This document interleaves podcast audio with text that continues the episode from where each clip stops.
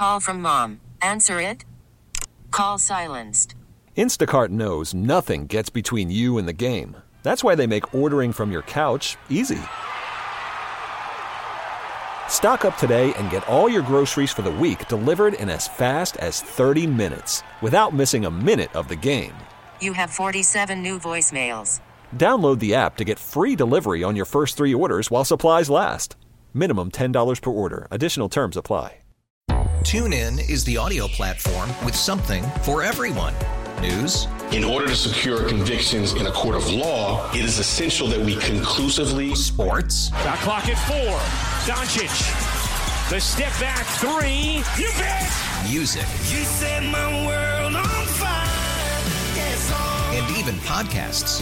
Whatever you love, hear it right here on TuneIn. Go to tunein.com or download the TuneIn app to start listening.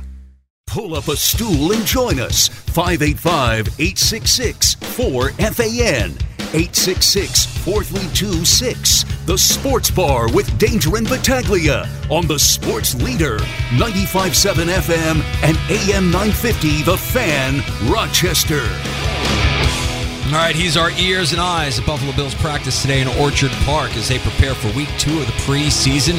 Bills Digest, Batavia Daily News, Alex Brasky joining us in the sports bar. Alex, if we can go back to Saturday, I wanted to get your favorite overreaction from the win over Indianapolis.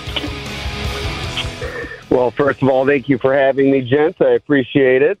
I was not in attendance on Saturday. had to watch the game via the tube, the old-fashioned way, which we will all do the next couple of weeks as the Bills are on the road. But I think my overreaction is probably the same as everybody's overreaction. Andy Isabella getting a chance to show himself in a game situation with the Bills, and boy, did he show well. And he impressed so much that he's gotten a few reps with Josh Allen early this week in practice, and perhaps uh, being given a good opportunity to crack that final 53 man roster.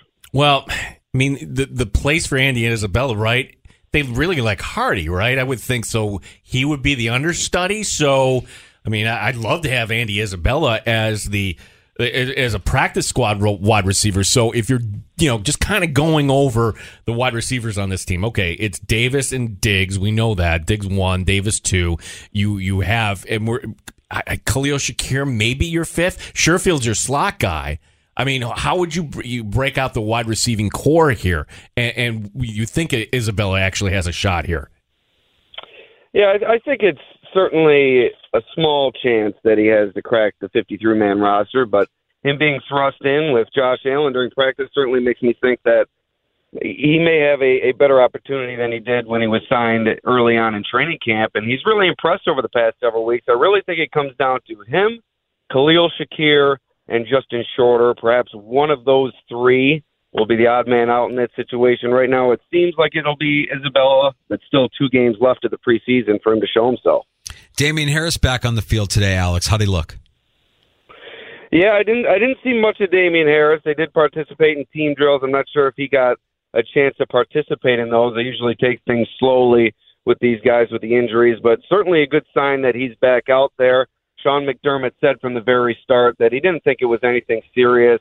And with a player that has an injury history such as Harris's, you certainly want to take things slow, and it, it looks like that's what they did in his case. But certainly good to get him back out there. Several other players out there. I heard you mention the update. Jordan Phillips participated in team drills for the first time during training camp, so that's a positive sign as well. Terrell Bernard out there working with athletic trainers as he tries to make his way back from a hamstring injury. A lot of minor bumps and bruises, minor tweaks for the Bills, but I don't think nothing of, of major concern uh, at this point. Yeah, we're talking to Alex Brasky, Batavia Daily News, and Bill's Digest, uh, who was out in Buffalo today. So, are we ready to? Well, if, if Bernard, if he's not practicing fully, I can't imagine him being ready to go. Uh, uh, you know, and we don't get the practice reports like we would in the regular season, Alex, as far as probability for Saturday night.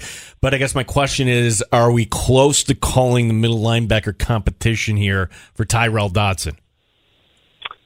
Uh, I'm not so sure. I don't think that Bernard is going to get a chance to suit up this weekend. I think it's going to be a little bit of a prolonged recovery for him. Hamstring, those soft tissue injuries certainly tend to take a little bit more time than others, but I wouldn't count out AJ Klein in this in this situation. I don't think Tyrel Dodson has done enough to really put a stranglehold on the position, and I think that's why Terrell Bernard has hung around in the competition for as long as he has.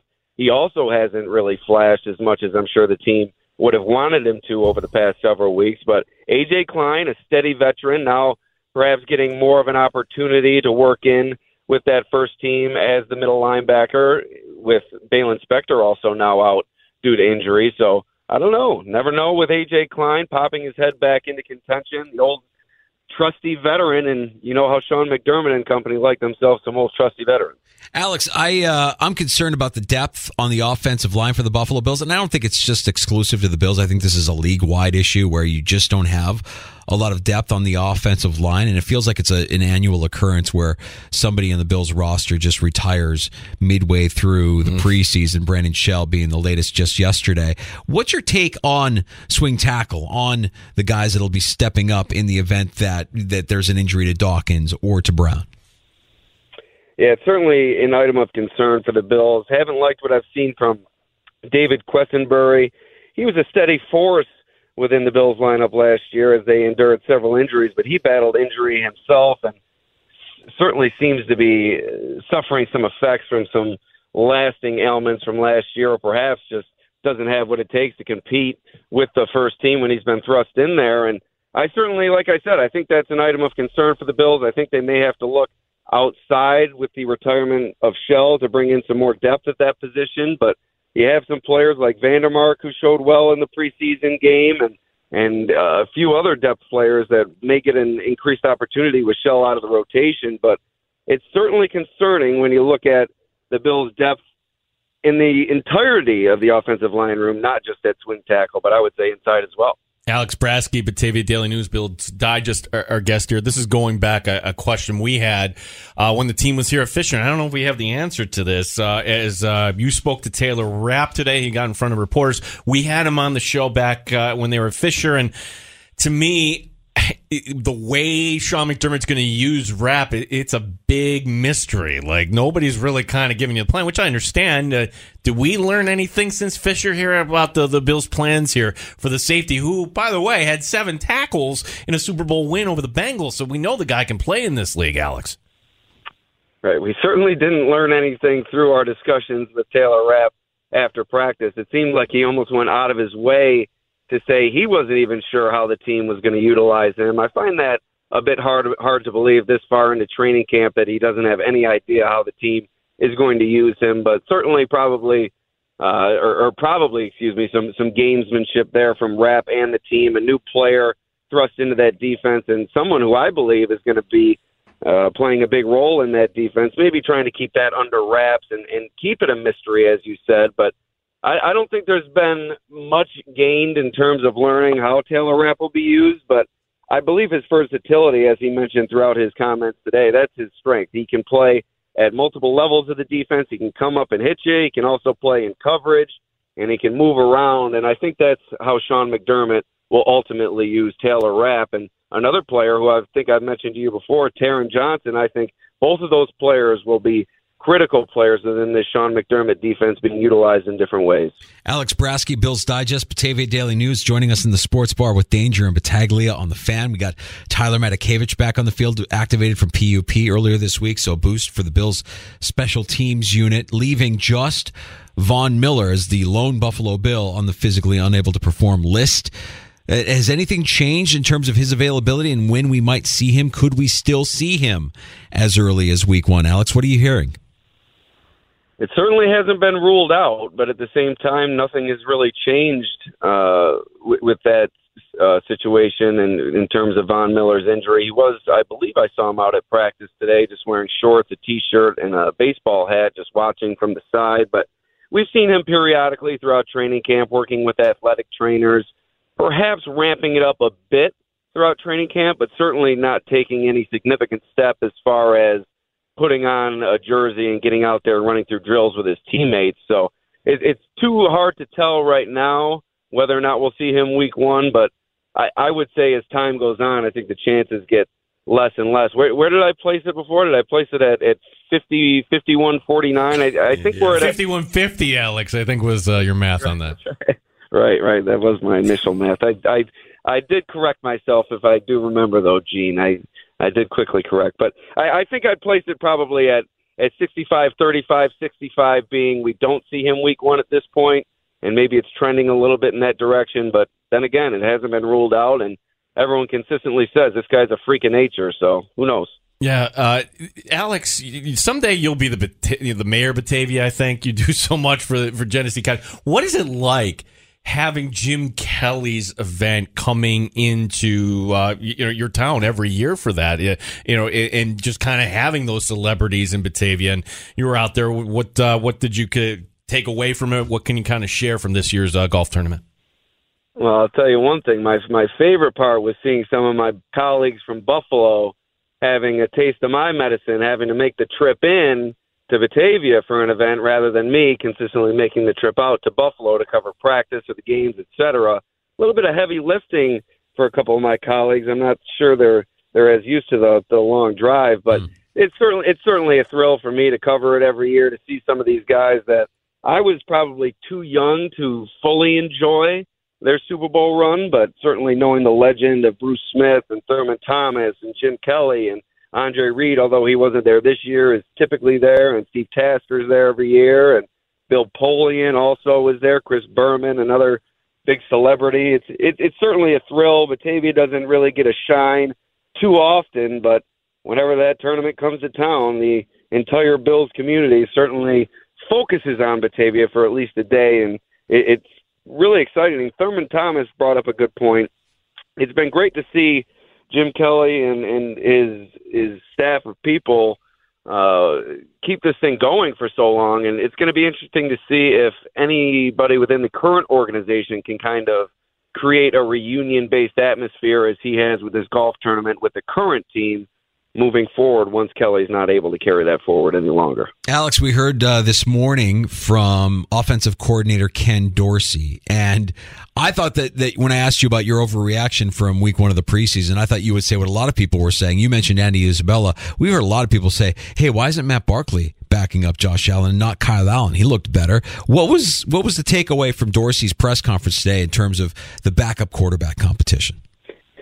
Yeah, I think that's certainly an ongoing competition, and we'll see that play out over the final two preseason games. But I, I think you have to temper what you saw from both quarterbacks in that first preseason game. You have to remember this is Kyle Allen's first opportunity uh, managing the offense, which is known as a very difficult offense to manage when you come into a new system and, and try to get a grasp of it. So his first opportunity to do so, while Barkley – has been in this system for years, and he was going up against a little bit lesser competition than Allen faced during that game. And and Barkley's been known to dominate some some third stringers and some guys who are, who are looking to make the practice squad. So I, I wouldn't necessarily look too heavily into what we saw last week. I'd, I'd wait till the preseason plays itself out, or at least the next game, to see what we see from these two guys before I hit the panic button in terms of Kyle Allen maybe not having what it takes to back up Josh Allen. But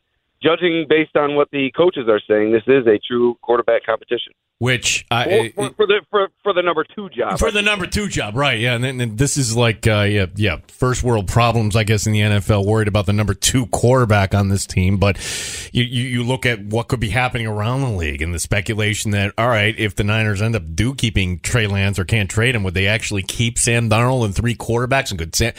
Here's my question here because I, I, my opinion, Alex, I don't like the way the NFL is doing this now. I think if you're a player that's not going to make the team, like at least move on with your life. Let somebody else pick you up right now. But the one cut, you know, two weeks from now, if there was one position that Brandon Beane would look at, whether that's middle linebacker, swing tackle, backup quarterback, maybe something else, what would be that one position you could see the Bills putting in some claims for? After the final cutdown day?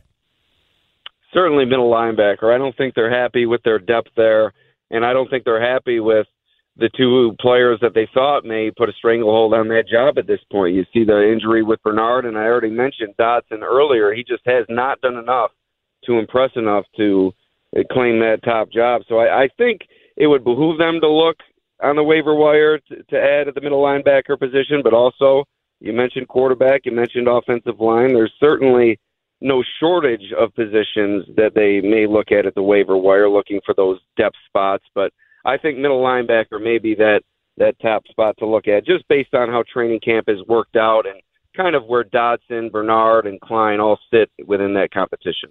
What are you looking forward to most about Saturday's game against Pittsburgh, Alex?